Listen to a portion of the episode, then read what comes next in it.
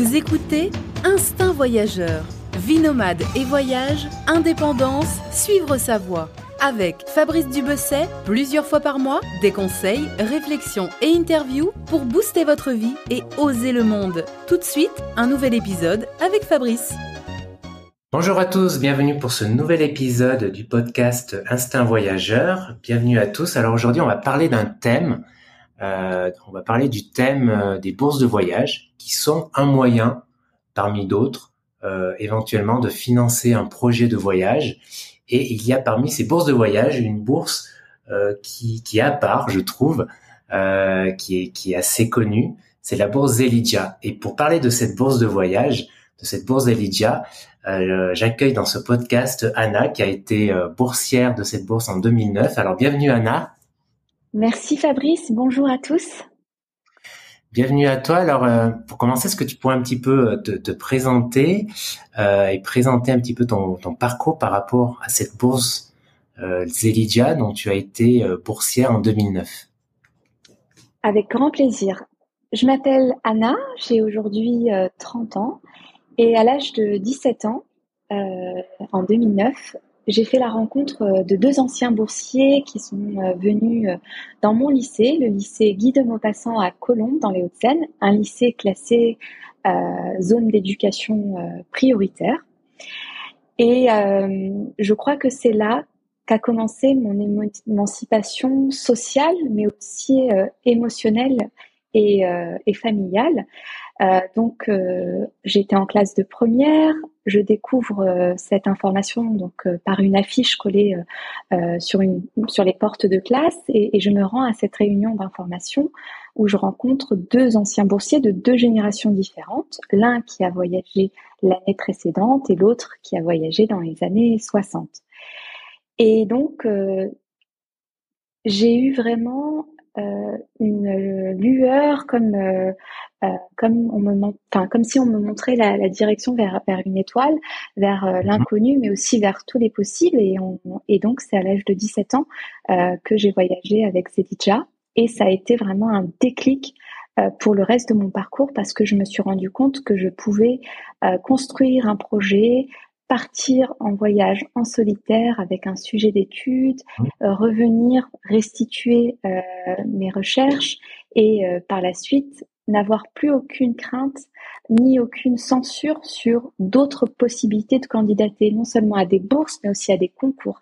Et c'est ainsi que la jeune euh, lycéenne en zone d'éducation prioritaire a saisi l'opportunité euh, de candidater pour la prestigieuse école Sciences Po Paris, euh, dont j'ai mhm. été diplômée en 2016 euh, d'un master et euh, par la suite, j'ai eu un parcours dans la coopération économique à l'international, principalement entre l'Europe et l'Afrique du Sud. Puis aujourd'hui, je suis directrice commerciale au sein d'une entreprise présente dans plus de 100 pays qui accompagne les entreprises qui vont à l'export ou à l'internationalisation.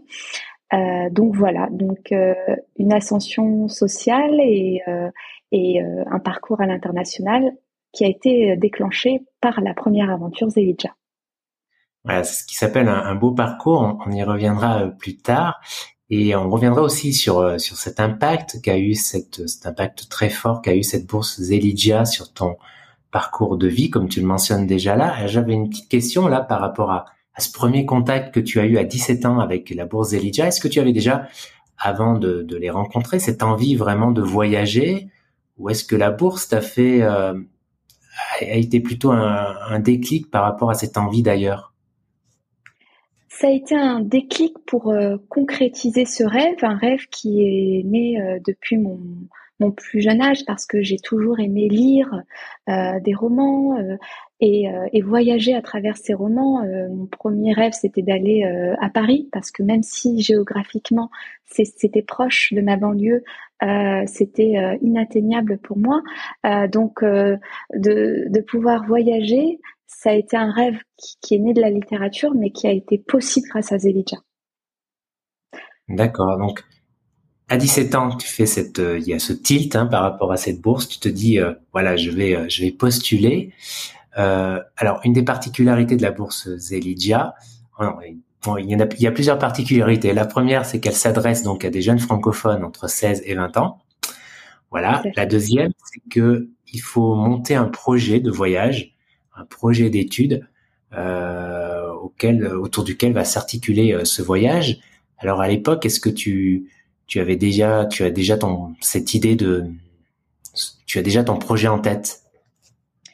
Tout à fait. Alors euh, l'idée c'était, euh, moi je suis issue d'une famille de parents immigrés économiques. donc mon père a quitté la Mauritanie et ma mère le Maroc pour des raisons économiques pendant les années 70, pendant que la France avait aussi besoin de main d'œuvre euh, en France. Et donc, euh, le, le, seul pays que je, que je croyais connaître, c'était le pays de mes origines. Et donc, je me suis dit que c'était l'opportunité de ce voyage, c'était aussi d'aller voir où sont mes racines et quelles sont mes racines, parce qu'en fait, comme je venais d'une classe populaire, en fait, l'été, en fait, je partais pas forcément en vacances ou en voyage. Je partais dans la famille de, mes parents, euh, qui étaient eux-mêmes dans des classes populaires, et donc on passait euh, euh, d'une maison à une maison, d'une visite à une autre, mais je je connaissais pas le Maroc. Et donc ça a été pour moi l'opportunité déjà euh, d'avoir une bourse et de pas avoir à demander euh, des moyens financiers à ma, à ma famille euh, et de leur dire c'est par le mérite que j'ai obtenu cette bourse et j'aimerais partir voyager. Et le fait d'avoir choisi le Maroc, c'était déjà de mieux connaître ses racines pour après pouvoir s'envoler. Et ça a été le cas, et je vous raconterai tout à l'heure euh, les mhm. voyages que j'ai pu accomplir par la suite, mais aussi euh, de ce de ça a aussi été un élément qui a peut-être rassuré mes parents en disant bon bah finalement euh, elle elle va quand même au Maroc, elle va pas non plus pour un premier voyage au bout du monde. Donc voilà. Et puis à 16 ou 17 ans, euh, il y, a, y, a, deux aspects, je pense, qui rassurent beaucoup les parents. C'est l'aspect bourse, en effet, comme tu dis, euh, mérite, etc. Et le fait que tout ça s'articule autour d'un projet d'études, donc ça fait un peu plus sérieux, ça fait un peu plus cadré. Donc j'imagine ça, ça aide beaucoup à, à convaincre euh, ses parents de, de laisser de, de, de nous laisser partir euh, parfois très loin, ce qui n'est pas forcément évident dans certaines familles euh, quand tu as 16 ou 17 ans. Et peut-être encore plus dans les femmes en plus, parce que tu voyages seul en plus. Tout à fait. Sachant que quand on, se rend sur le site Zelidja, on voit bien à quel point c'est construit, à quel point euh, c'est structuré. Les, jeunes partent en voyage euh, parce qu'ils ont défendu leur projet, qu'ils l'ont mérité. Il y a une convention qui est signée, il y a un engagement pendant, après le voyage, et ensuite il y a des tips et des conseils sur comment réaliser son voyage, comment trouver des contacts sur place. Il y a aussi euh, une, euh, une possibilité de nous avertir s'il y a un problème de sécurité ou des questions à tout moment. Donc euh, c'est sérieux, c'est crédible, Zelidja, et, et, je pense que tous les parents ont tout à faire, enfin ont vraiment à, avoir confiance en leurs enfants quand ils partent avec une bourse de Zelidja, comme une bourse de voyage comme Zelidja. Mhm. Et il y a un autre aspect aussi euh, important de cette bourse, c'est que cette bourse s'adresse, voilà, il faut être, euh, il faut entreprendre le voyage seul. Il y a cette notion de voyage solo, je pense, qui est important dans la philosophie. Euh, enfin, je pense que tu seras d'accord avec moi, qui est important dans cette philosophie, dans la philosophie de la bourse Elijah. Absolument, parce que lorsqu'on voyage seul, on entre dans une forme d'introspection pour trouver quelles sont ses ressources mais aussi peut-être quelles sont ses limites. Et ça nous permet justement de nous ouvrir sur tout ce qui nous entoure pour aller faire part de nos ressources et aller chercher euh, les ressources manquantes. Et donc on se tourne vers les autres. Alors que peut-être un voyage en groupe ou entre amis, bah on pourrait compter l'un sur l'autre et donc euh, voyager ensemble et peut-être euh, parfois compter trop sur l'un et l'autre et pas s'ouvrir assez sur l'extérieur. Donc une forme d'introspection et mmh. une forme d'ouverture sur le monde, sur les autres, et, c'est extraordinaire. Oui, et puis c'est un peu, je pense, dans, enfin même c'est complètement dans la logique euh, de la philosophie du créateur de la bourse Elijah, qui s'appelle Jean Walter, hein, qui a créé cette bourse en 1939. C'est une, c'est sans doute la plus vieille bourse euh, de voyage française. Euh, j'ai pas vérifié, mais bon, je pense. Euh, et euh, en fait, son histoire, euh, c'est intéressant. Alors, Jean Walter, c'est un, un, un, architecte et un industriel français qui, qui est décédé, qui est décédé en 1957. Et il a notamment, c'est notamment un représentant du style Art déco. mais Jean Walter, il a effectué lui-même un voyage, un voyage de 6000 km à vélo jusqu'à Istanbul. C'est un voyage qui lui a apporté apparemment beaucoup et ça a sans doute contribué à son à ce désir, à son souhait de créer cette bourse pour donner la chance à d'autres personnes euh, d'effectuer un voyage qui va voilà qui va qui va donner une empreinte, qui va laisser une empreinte une empreinte à leur à leur vie en fait et je pense en effet c'est c'est complètement la philosophie euh, bah, de son fondateur en fait il y a une phrase j'ai trouvé une phrase où il dit que au-delà de 20 ans ou un peu plus, les schémas mentaux sont fixés, les principaux choix sont faits. Avant 16 ans, il est trop tôt pour parler d'initiative, de responsabilité, de projet autonome. Vers 16 ans, la plupart sortent d'une période consacrée essentiellement à l'acquisition des connaissances, à la première formation de l'intelligence. En gros, voilà, c'est, on a là la raison pour laquelle cette bourse s'adresse à ce public qui est jeune, très jeune, euh, entre 16 et 20 ans. Bon, même si je suis pas tout à fait d'accord avec lui en fait euh, quand il parle de que les schémas mentaux sont fixés, que les principaux choix sont faits entre 16 et 20 ans parce que je pense qu'après tu as une grande euh, marge marge dans ta vie pour changer. Tout à fait. Je pense que ce qu'il voulait dire c'est aussi que voyager à cet âge-là, c'était aussi avoir la possibilité de compléter ses études. Euh, il le dit lui-même par des connaissances qui ne sont pas acquises dans les établissements scolaires et qui ne s'acquièrent pas davantage dans les grandes écoles ou en faculté. Et donc, c'est vraiment avoir une expérience physique de terrain personnel qui leur permettent de s'émanciper et de forger son caractère et de faire partie euh, justement euh, de, de, cette aventure humaine et d'être capable de, participer à, plus de projets inclusifs, sociaux, d'impact, etc. Oui, en tout cas, je pense que la notion de d'effectuer un voyage euh, comme ça le plus tôt possible, enfin assez tôt, hein, c'est un petit peu euh, ce qu'il veut dire. Je pense que c'est une bonne chose en tout cas, euh, parce que tu sais, il y a beaucoup de gens qui qui ont fait, un, qui sont partis faire un voyage solo ou un, tour du monde, etc. à 5, 30 ou 40 ou plus. Et souvent, la plupart des, de ces personnes, une de leurs réflexions, c'est ah mais pourquoi je l'ai pas fait plus tôt? C'est vrai. Tu vois? Sachant qu'il y a un beau proverbe euh, qui dit euh, les voyages forment la jeunesse.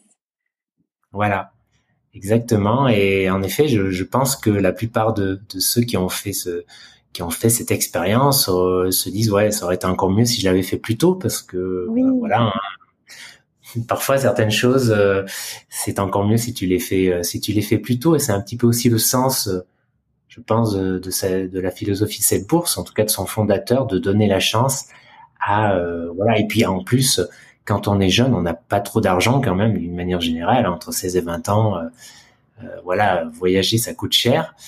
Donc c'est aussi c'est aussi une aide financière. Bientôt d'ailleurs, quel est le quel est le montant de cette aide? Alors les bourses de voyage, le montant peut aller jusqu'à 900 euros pour le premier voyage et 1100 euros pour le deuxième voyage. D'accord, ce qui n'est pas énorme quand même. Euh, donc il faut financer aussi, euh, il faut avoir des fonds propres quand même. Alors l'idée, c'est justement de permettre aux jeunes de construire un budget et de se mhm. dire comment je vais le compléter. Est-ce que je vais faire euh, un job dans ma ville, du babysitting? Est-ce que je vais aussi mobiliser ma famille? Mhm. C'est aussi un engagement aussi du jeune de se dire bah ce, voyage, je l'ai fait grâce à la bourse Elijah, mais aussi grâce à ma propre euh, euh, persévérance à aller trouver un, des fonds complémentaires. Aussi, l'esprit Elijah, c'est de voyager euh, de façon slow, c'est-à-dire d'emprunter des moyens de voyage écologiques et peu coûteux, de trouver des alternatives d'hébergement Pareil, euh, peu coûteux, ça peut être du couchsurfing, loger chez l'habitant, et donc tout ça réduit les frais, mais ça peut aussi être d'être dans le troc, dans l'échange, dans l'échange de services. Euh, par exemple, on a certains euh, jeunes qui sont doués, par exemple, dans la musique ou dans le culinaire et qui vont aller se promener, par exemple, pendant une journée et dire, bon bah, en échange du, restaurant, je vais proposer au restaurateur d'animer pendant une demi-heure, une heure, peut-être deux heures, euh, avec de la musique. Ou dans une famille, je vais lui proposer euh, de préparer un plat. Donc c'est aussi de moyen aussi d'être pas dans la consommation et dans la dépense, et d'être dans la maîtrise du budget et d'aller compléter son budget.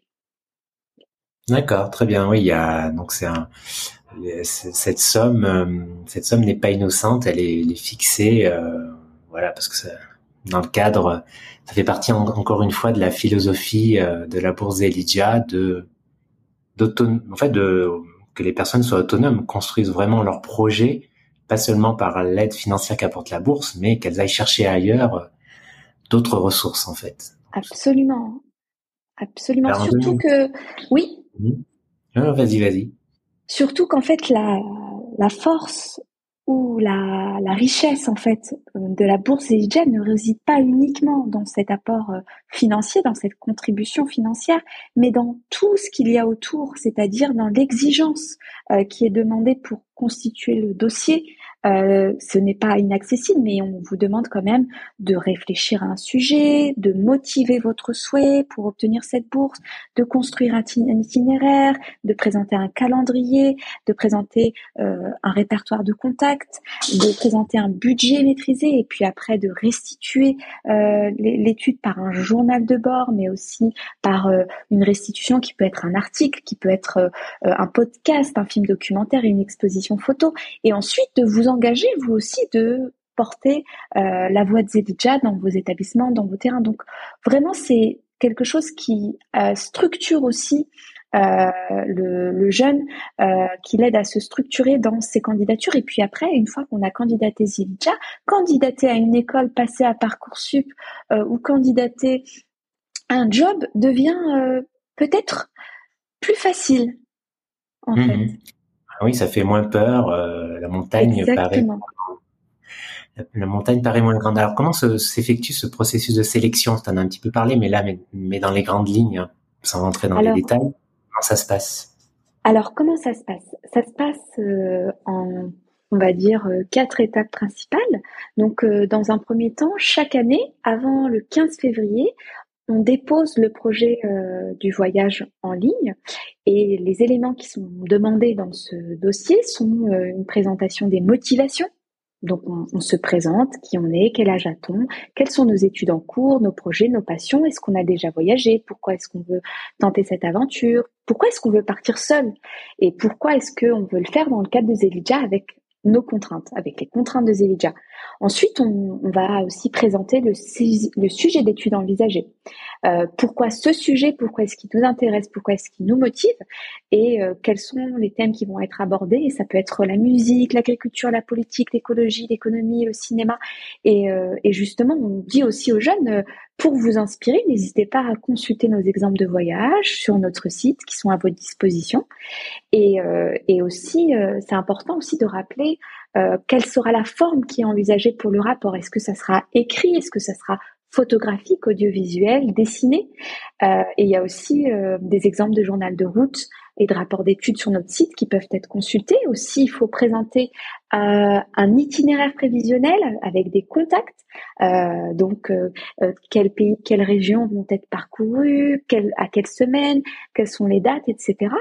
Et, et, aussi, quels sont les moyens de locomotion qui vont être choisis. Et encore une fois, Zedidja récompense davantage les jeunes qui, euh, s'ils se déplacent uniquement en France ou en Europe, vont emprunter des moyens écologiques. Après, s'ils vont au bout du monde pour aller euh, étudier euh, un sujet extrêmement intéressant et qui n'ont pas d'autre choix que de prendre l'avion, bien entendu que euh, ça sera euh, étudié et il n'y a pas d'autre moyen de, voyager peut-être, surtout si c'est pour partir un mois ou 45 jours. Et ensuite, il y a aussi euh, en quatrième principale pierre à construire, c'est le budget, donc avec un tableau qui donne une estimation détaillée des dépenses dépenses qui vont être faites avant, pendant le voyage et aussi au moment de la restitution. Euh, et donc, il faut le tenir en compte de ça dans le budget et pas seulement se dire que le budget, ça sera uniquement pendant le voyage. Euh, et aussi, euh, est-ce qu'il y aura des recettes euh, supplémentaires à la bourse Elidja? On l'a évoqué. Est-ce qu'il y aura des petits boulots, euh, d'autres bourses? Parce que attention, la bourse Elidja n'est pas exclusive. Il est possible de compléter avec une bourse de sa collectivité, une bourse nationale, régionale et aussi un apport personnel limité. On va certainement pas favoriser les jeunes qui vont nous dire bah dans mon budget il y a 50% bourse déjà 50% cadeau de Noël quoi. On va essayer vraiment d'aller voir ceux qui ont fait un boulot, ceux qui ont été euh, candidatés pour une autre bourse et, et, et l'apport personnel et familial doit être limité. Et donc, en fait, on a aussi sur notre site internet une page dédiée qui s'appelle Budget et financement complémentaire où on donne aussi euh, des pistes. Et enfin, la cinquième euh, euh, principale pierre, ça va être les documents administratifs, parce qu'au moment de déposer son dossier, on demande la pièce d'identité avec une photo. Si le jeune est mineur, on va lui demander une autorisation parentale et une autorisation de sortie du territoire s'il il envisage de quitter le territoire. Et bien entendu, on prépare euh, des templates euh, pour euh, pouvoir accompagner les jeunes dans l'élaboration de ce, de ce dossier aussi administratif.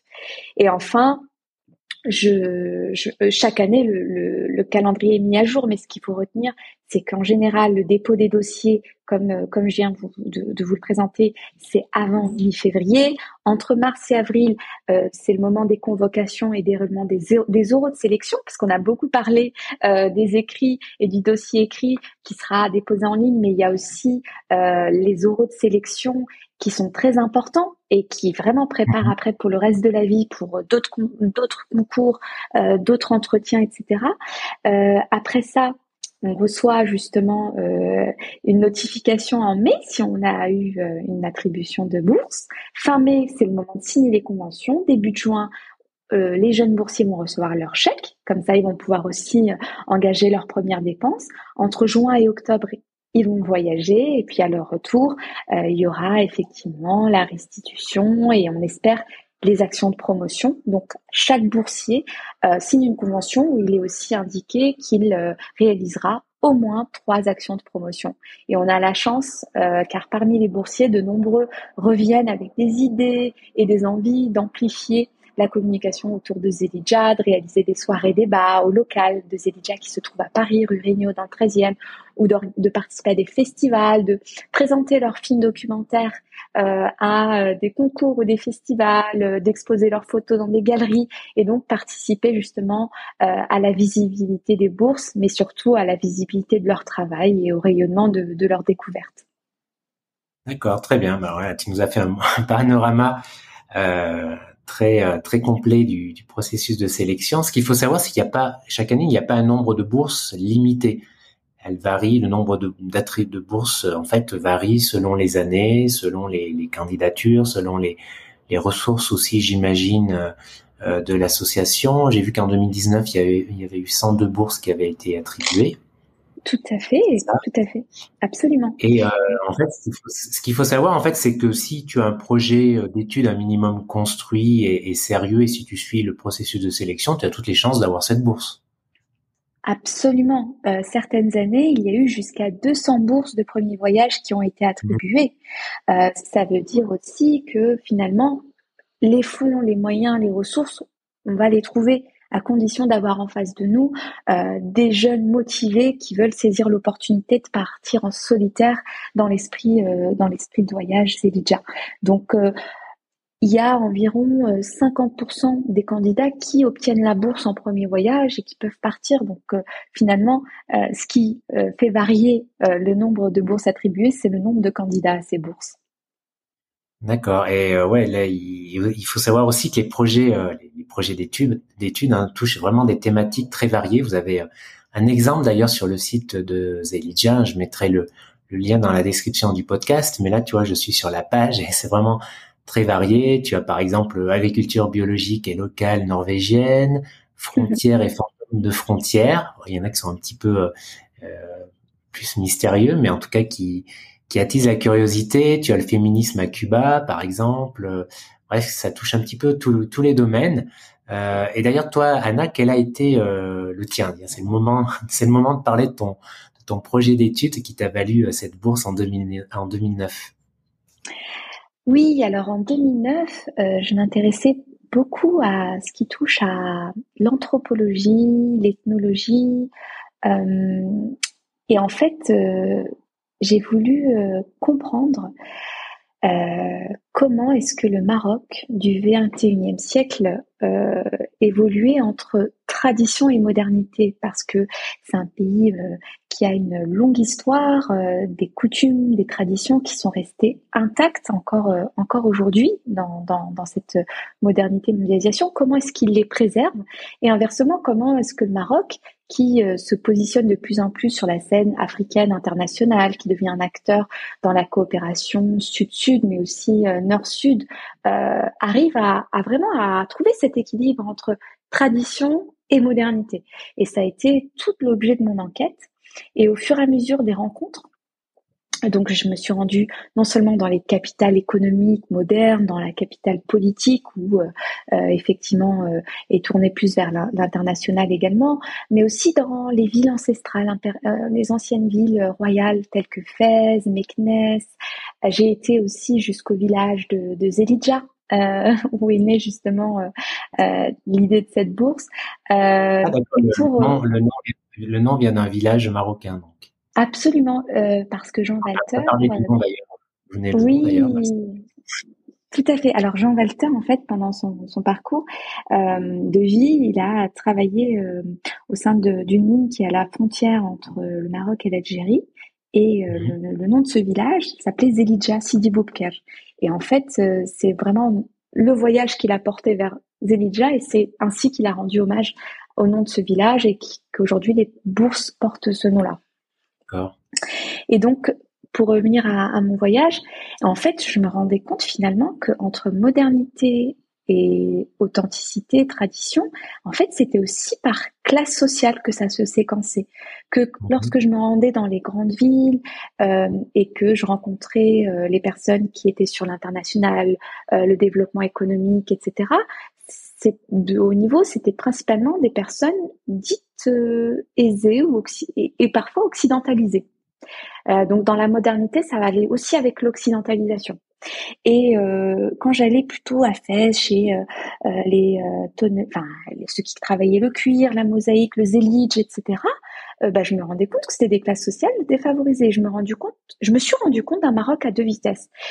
Et l'année d'après, ça m'a poussé à aller réaliser une étude en 2010 euh, sur ce Maroc à deux vitesses avec un focus sur la jeunesse parce que j'étais moi-même dans cette condition en tant que jeune et, je, et la deuxième année, le voyage que j'ai réalisé avec euh, une autre bourse, ça a été mhm. la jeunesse marocaine du 21e siècle entre rêve et espoir.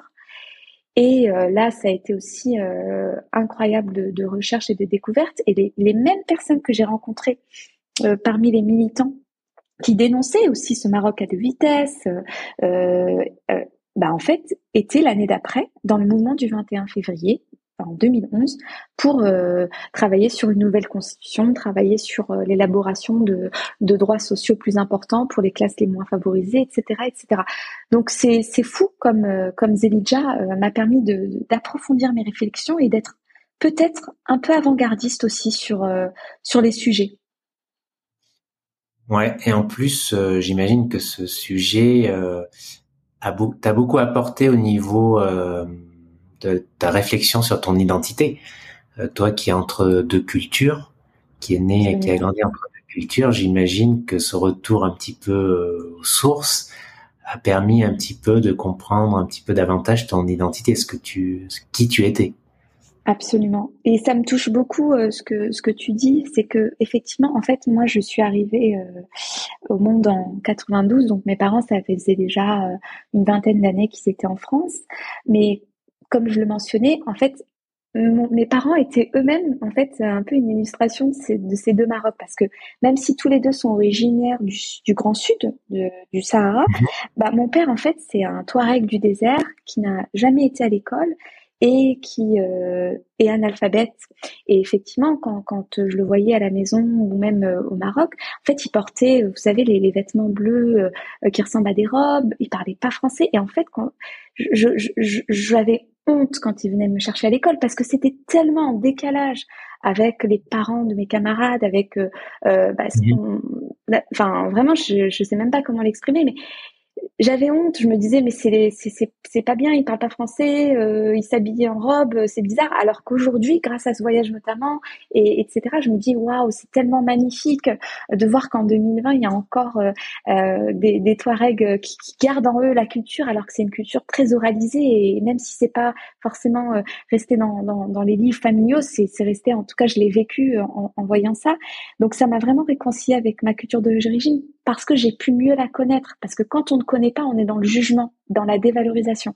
Et donc ça m'a permis vraiment d'avoir plus de respect à l'égard de mon père et au contraire de trouver son parcours héroïque parce que pour un analphabète, il a eu énormément de, de, travail. Il a été manutentionnaire, ouvrier, euh, cuistot. Euh, il a trouvé des jobs. Euh, euh, euh, sans interruption et pourquoi comment il a réussi à le faire aussi par euh, le sourire, par ce qu'il avait dans les mains, c'est-à-dire du talent.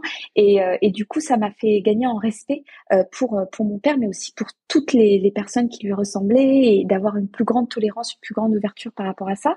Et de remettre aussi en question cette cet ethnocentrisme dont, où on peut être enfermé d'un côté comme de l'autre euh, dans sa famille par rapport euh, à la culture, euh, à d'autres cultures, mais aussi à l'école. Quand on nous enseigne les choses, on les enseigne d'un point de vue européano-centré. Et donc, ce qui n'est pas européano-centré n'est pas valorisé. Et donc, ça a été vraiment incroyable personnellement et, et, par la suite, quoi. Ça t'a sans doute aussi peut-être un peu, je sais pas si c'est vraiment le bon terme, mais apaisé, toi, par rapport à parce que bon, j'ai des amis, euh, j'ai des amis qui ont, qui, ont, qui sont un peu sur le même modèle familial que le tien, et je sais combien parfois c'est difficile de d'être partagé entre deux cultures différentes, tu vois. Euh, oui. T'étais un peu au milieu. Je me rappelle d'une amie qui me parlait même de schizophrénie. Et euh, c'est très fort. Mais bon, après, on le vit. Euh, ça dépend. Les, personnes, chacun vit les choses différemment selon les spécificités, etc mais c'est pas forcément euh, facile en effet. J'imagine que que ça aussi euh, ça t'a un petit peu réconcilié, euh, un petit peu apaisé. Je sais pas si je sais pas si c'est le si ce que je dis ce que je dis c'est des bêtises ou si ça sonne juste pour toi, mais ça sonne très juste parce qu'effectivement, en fait, en grandissant et en se forgeant et en s'ouvrant et en découvrant les choses, on se rend compte finalement qu'on n'est pas 50% l'un ou 50% l'autre. Moi aujourd'hui, je ne suis pas 50% française et 50% marocaine. Euh, je suis 100% française à 100% et 100% marocaine à 100%. Parce que mes origines, mes racines, ma physiologie sont 100% marocains et euh, ma culture, je la coupe pas en deux.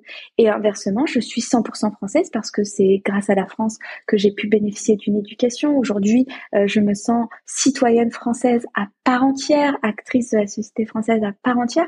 Et en fait, c'est ainsi qu'on sort de la schizophrénie, c'est en pensant que justement, on est 100% des deux et pas 50% de chaque. Voilà. Et quand tu, tu parles là, je pense à un livre que j'ai lu il y, a, il y a pas très longtemps que j'ai trouvé vraiment intéressant. Peut-être que tu as lu, que tu connais en tout cas de nom. Ça s'appelle Les identités meurtrières de Amin Malouf. Oui. Il parle beaucoup de la construction de l'identité.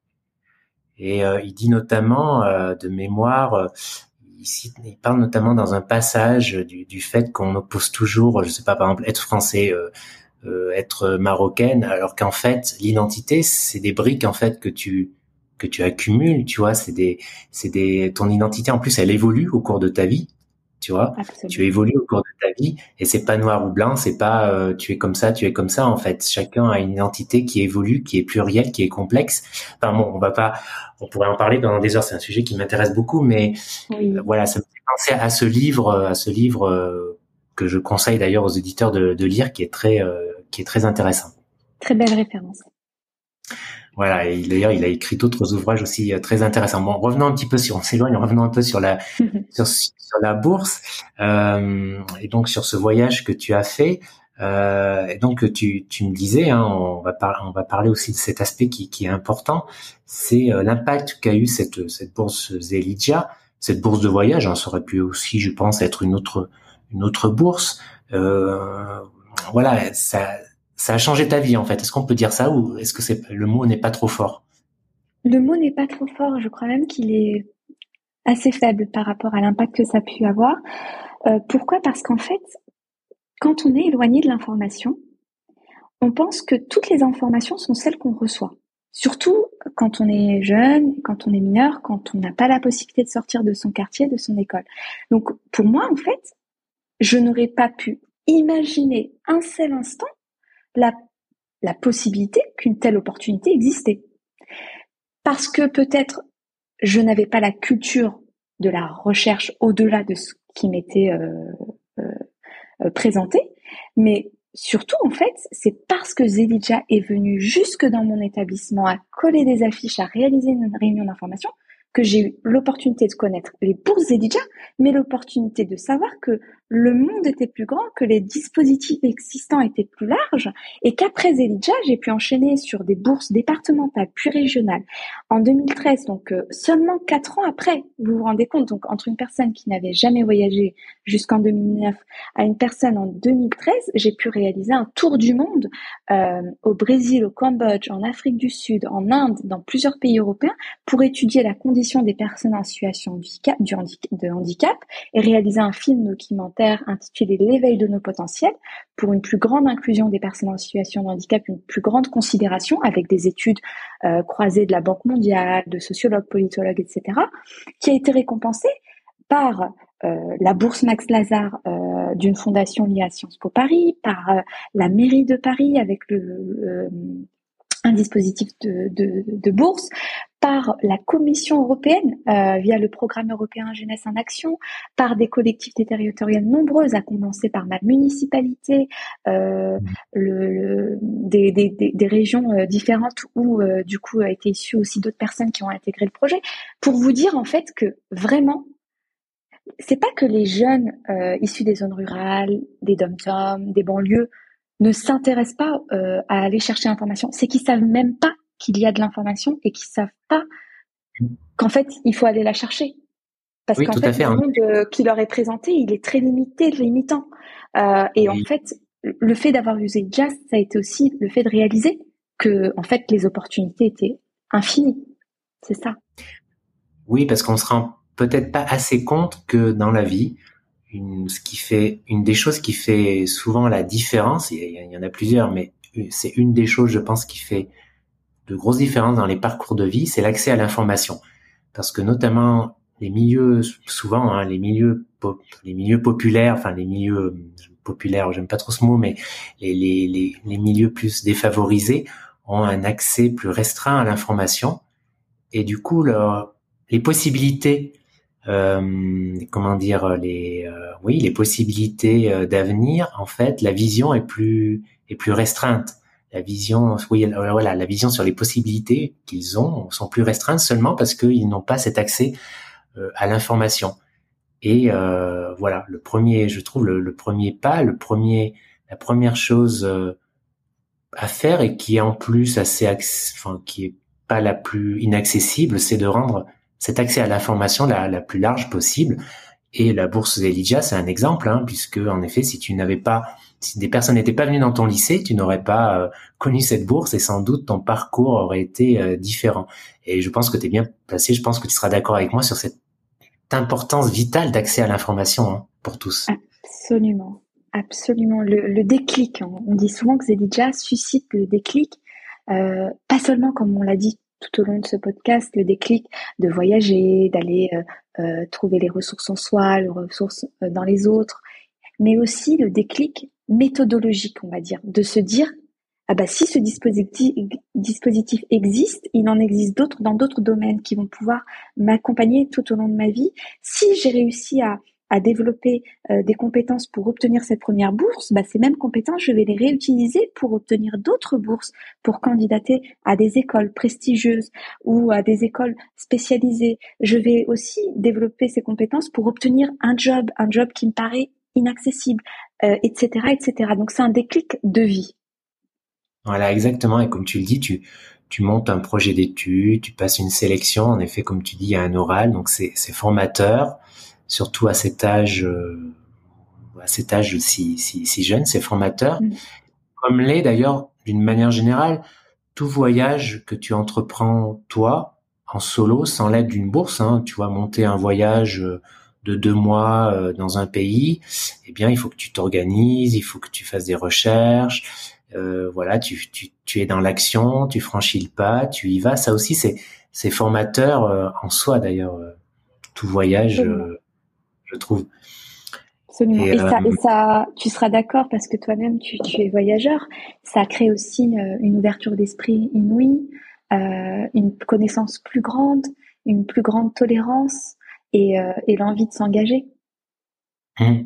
Oui, oui, tout à fait. Oui, tu, ça, non, c'est très formateur. Ça, c'est clair. Hein, c'est mon, sur mon blog euh, depuis 2010, je, je n'ai de cesse de parler de, de l'importance de faire un voyage euh, au long cours et notamment en solo, parce qu'en effet, c'est très enrichissant. Et, euh, et, voilà, pour ceux qui me suivent depuis longtemps, bon, sais pas, c'est un thème qui, revient souvent. Il y a un thème aussi par rapport à il y a, quelque chose dont je voudrais qu'on parle aussi, que tu as, tu as cité plusieurs fois, et qui euh, visiblement est important dans ton histoire, c'est le côté, euh, c'est ce que tu as, ce as apporté cette bourse.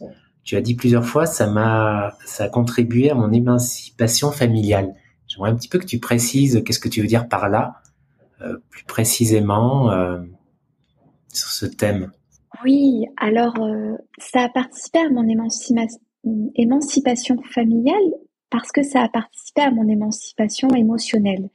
C'est-à-dire que quand on grandit dans, un milieu, bah en il y a des codes qui régissent euh, son éducation, il y a des règles, et en fait, la façon de, dépasser ces règles, c'est d'arriver avec euh, euh, du mérite et de dire bon bah ok, la règle c'est tu ne voyages pas mineur, encore moins tu quittes le territoire, euh, etc. Mais quand tu arrives en disant à tes parents, je sais qu'il est interdit de faire ci et ça, mais là en fait, si, si j'ai un projet à vous présenter parce que j'ai obtenu euh, une bourse qui a été récompensée, qui a récompensé un dossier qui part sur une étude, etc. Et donc en fait, les parents quand ils sont face, quand ils sont face à ça, ben, en fait, comment ils peuvent interdire à leur enfant de, de voyager, comment ils peuvent maintenir cette interdiction dans l'absolu?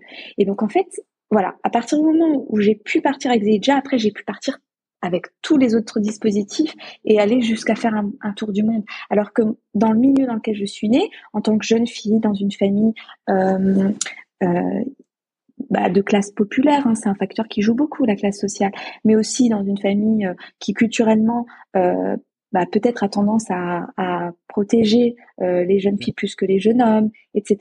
Bah en fait, ça m'a complètement libérée. Et, euh, et, et, une fois qu'on a fait ce premier voyage, bah après on s'arrête plus. Hein. Et je pense que parfois ma mère, en, en rigolant, je crois, bah, elle est, je pense, très fière de mon parcours, mais elle me dit euh, parce que du coup je, je suis toujours à l'international en voyage, en déplacement, donc je passe moins de temps aujourd'hui avec elle euh, que je l'aurais fait si j'étais restée dans, dans, mon milieu social et et, euh, et dans si j'avais suivi mon destin de base.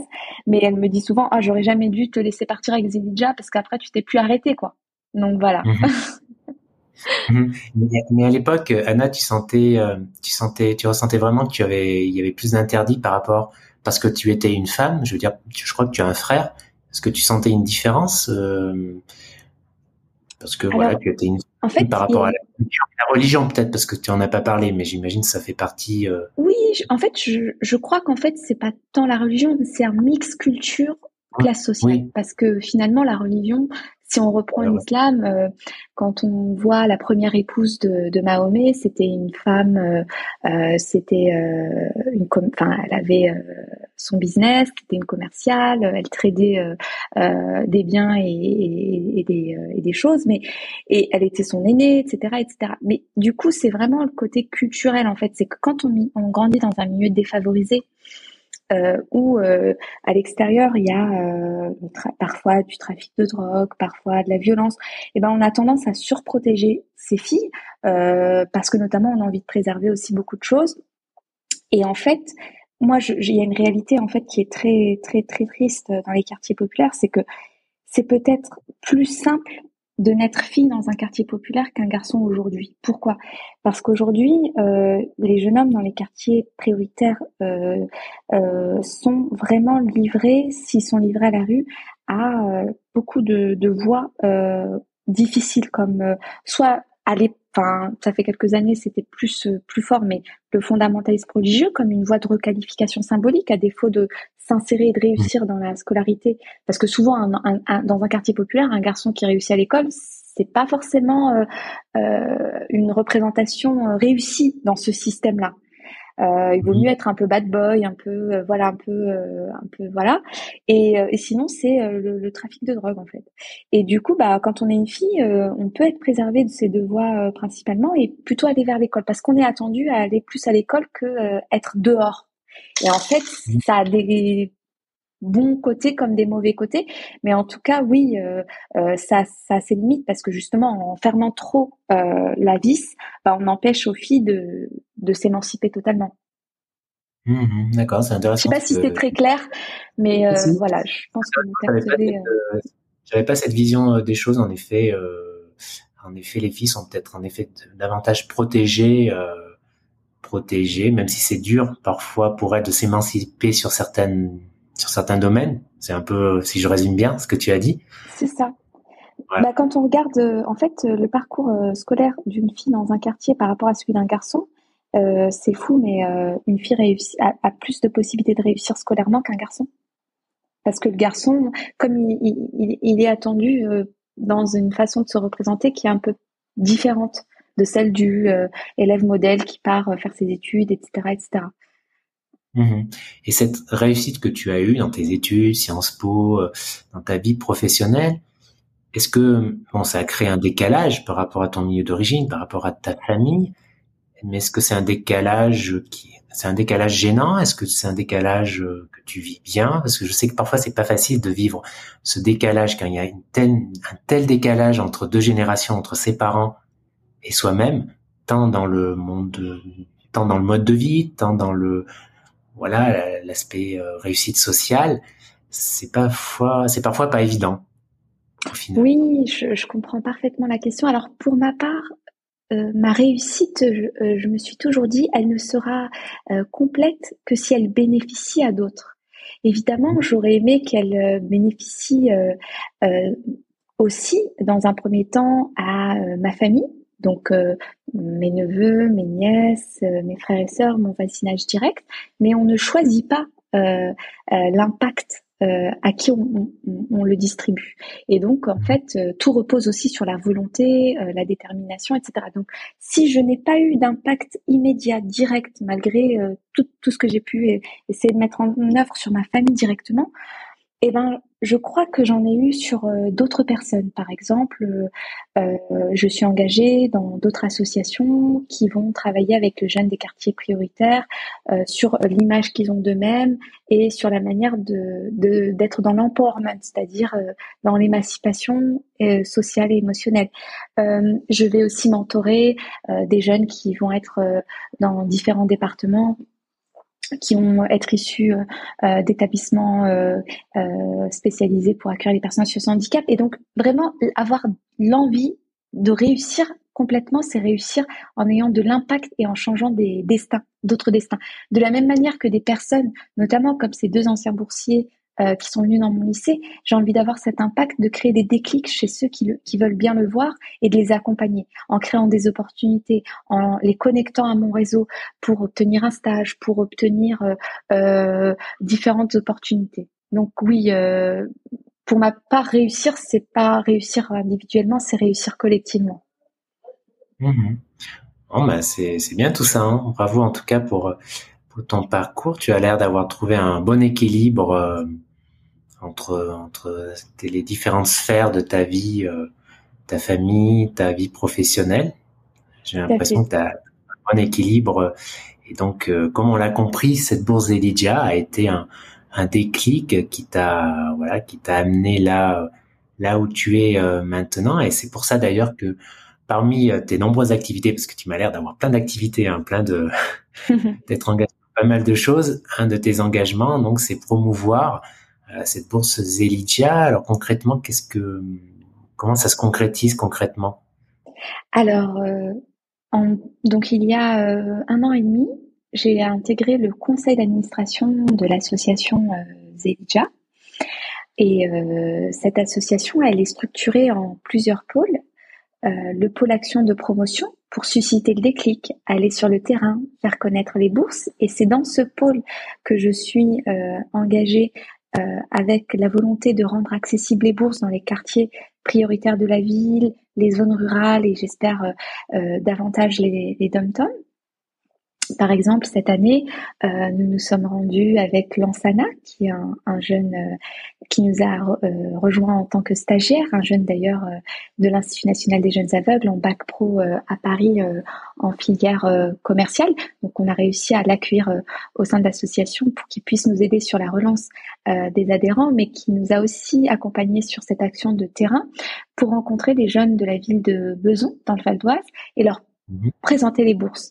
Donc ça, c'est un exemple. Emma, une ancienne, euh, une jeune ancienne boursière, parce qu'elle a voyagé euh, euh, il n'y a pas très longtemps, seulement l'été dernier, s'est rendue aussi à Noisy-le-Grand pour parler de ses bourses. Et le 30 avril prochain, nous allons nous rendre à Noisy-le-Grand pour échanger avec une avec à peu près 1000 jeunes qui vont venir pour un, par, pour un salon organisé par la ville qui va leur présenter des opportunités de job, mais nous, on va aussi leur proposer des opportunités de bourse déjà.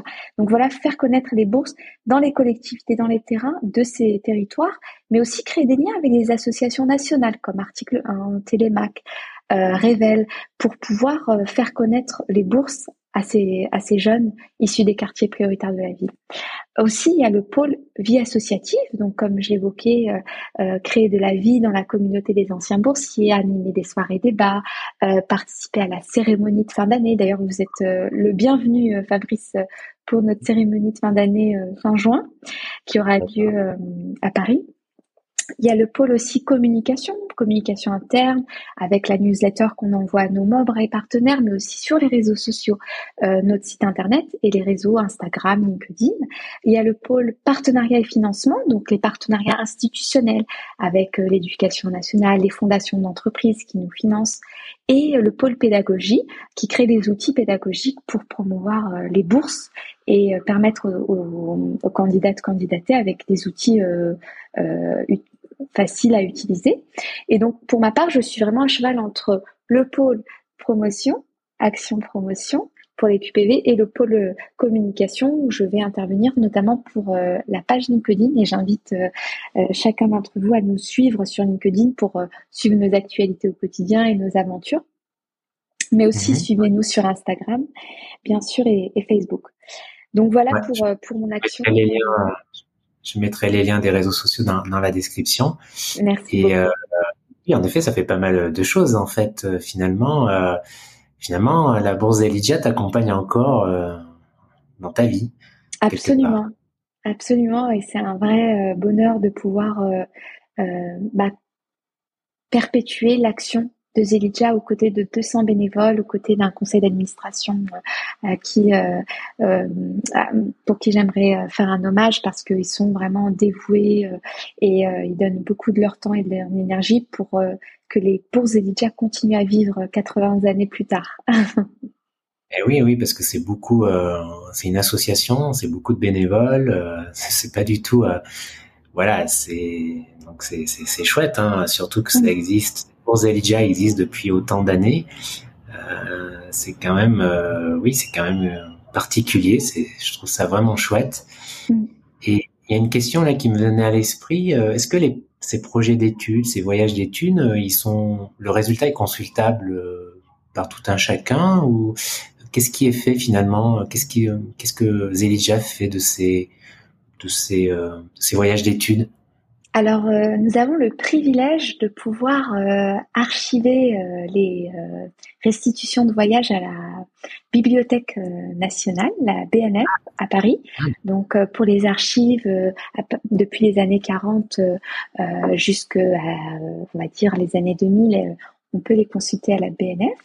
Et aussi, les les voyages les plus récents sont consultables au local de l'association Zelidja dans le 13e et aussi, il y a euh, euh, des liens aussi sur notre site internet avec des voyages récents euh, pour témoigner.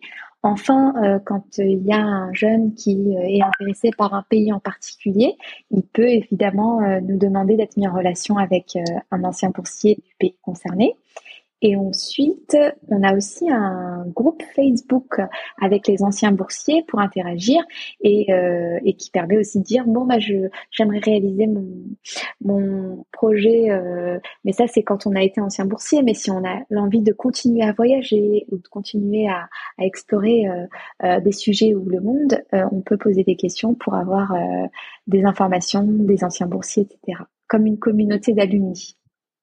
Oui, il y a cet aspect euh, communauté en effet qui est aussi une particularité de la bourse Elydia. Hein. Il y a cette euh, communauté, c'est une euh, comme un espèce de bureau d'anciens élèves en fait. Absolument. Tout à fait. Comme ça. Et là, tu as parlé euh, d'un local. Alors, il y a un local. Euh, quel est ce Il y a un local dans le 13e, donc à Paris, où on peut venir se renseigner, c'est ça? Où on peut venir Comment ça se passe? Tout à fait. Donc, on a un local euh, au 60 rue Regnault. Mais depuis qu'il y a eu le Covid, euh, le télétravail ayant été mis en place, notre euh, chargé de mission se rend au local le mardi et le vendredi. Donc, pour ceux qui veulent venir au local, ce sera possible les mardis et vendredis. L'idéal, c'est quand même de pouvoir prendre rendez-vous parce que notre chargée de mission fait beaucoup de terrain. Donc, il est possible que même un mardi ou un vendredi, elle soit sur le terrain. Donc, c'est possible de venir, mais surtout, c'est surtout possible de venir pendant les soirées débats, les projections et, les moments forts de, de, la vie associative. Et surtout, j'aimerais euh, indiquer aussi que les adhérer à l'association Zelidja, ce n'est pas que pour euh, les anciens boursiers, c'est aussi pour toutes les personnes qui aiment le voyage et qui veulent encourager euh, l'initiative Zelidja. Et donc, euh, chacun d'entre vous peut adhérer à l'association. la cotisation annuelle est basée sur les revenus qu'on perçoit, donc ça va de 10 euros à 75 euros. On peut aussi faire des donations et l'ensemble de ces de ces contributions sont déductibles fiscalement, bien entendu, à, à 66%. Très bien, moi je mettrai le lien en tout cas du, du site euh, dans la description aussi. Et, et, quand on est adhérent, on reçoit les newsletters, les invitations aux événements, mmh. etc. Très bien. Bah écoute, je pense qu'on a on a fait le tour. Euh, tu nous as parlé, euh, tu nous as bien présenté, tu nous as, je pense, j'imagine, j'en suis sûr, même donné envie à aux plus jeunes de s'intéresser à cette bourse Zelidia. En tout cas, merci euh, Anna pour euh, pour le temps. Merci pour euh, d'avoir consacré une petite heure à une petite heure à ce podcast. C'était très intéressant d'échanger. Merci à toi, Fabrice, d'être un messager aussi pour les bourses Elijah et un bon ambassadeur aussi pour les voyages en général et ce que ça peut avoir comme impact individuel et collectif. Et vraiment, félicitations pour ton travail et, bonne continuation. On espère te voir bientôt à la cérémonie ou à d'autres occasions. Écoute, merci à toi. Tu as, tiens, pour terminer, tu, tu as un voyage de prévu bientôt. Tu as des projets euh, bientôt de voyage? Alors euh, c'est vrai qu'après avoir parcouru, euh, on va dire différents pays dans différents continents euh, ces deux dernières années, Peut-être concours de circonstances aussi avec euh, avec euh, le Covid et les limitations dans les voyages. Euh, en fait, depuis euh, deux ans, je suis principalement, quand j'ai l'opportunité de voyager, sur l'Europe et en particulier la France. Donc, par exemple, il y a deux ans, j'ai découvert la Galice, les Asturies en Espagne, puis je suis remontée entre le Pays Basque français jusqu'à la Vendée, en passant par bassin d'Arcachon, le Marais Poitevin, les, la, la Charente-Maritime, la, Vendée. Et puis euh, cet été, j'aimerais bien euh, euh, voyager aussi en Bretagne et en Normandie. Comme ça, j'aurais pu découvrir la côte atlantique française et vraiment connaître la France, c'est hyper important. Très bien, bah écoute, il est clair qu'en Europe déjà il y a, il y a de quoi faire. Hein. Oui. D'accord. Tout à fait. Tellement varié tellement vaste. Il y a déjà tellement de régions en Europe qui sont peu connues. Absolument. Il y a de quoi faire. Ben, écoute, merci euh, Anna. Je te souhaite, euh, je te souhaite les meilleures choses possibles euh, pour pour toi, pour le futur. Et puis encore merci d'avoir pris le temps de, de participer à ce podcast. Et puis voilà, bonne bonne continuation à toi. Merci beaucoup. À très bientôt. Au revoir. Au revoir. Merci d'avoir suivi ce nouvel épisode du podcast. J'espère que vous avez apprécié euh, cet, euh, cet épisode qui était euh, assez riche. si vous écoutez le podcast sur iTunes, comme d'habitude, vous le savez, n'hésitez pas à mettre un avis, un commentaire. C'est vraiment très important pour la visibilité de ce podcast qui, qui on est à sa huitième saison. Et euh, par avant, je, je, vous remercie de, de, faire ce petit geste, c'est important euh, pour moi. Et euh, bah, comme d'habitude, on se retrouve dans deux semaines pour un nouvel épisode. Et puis d'ici là, portez-vous bien et plein de bonnes choses. Ciao, ciao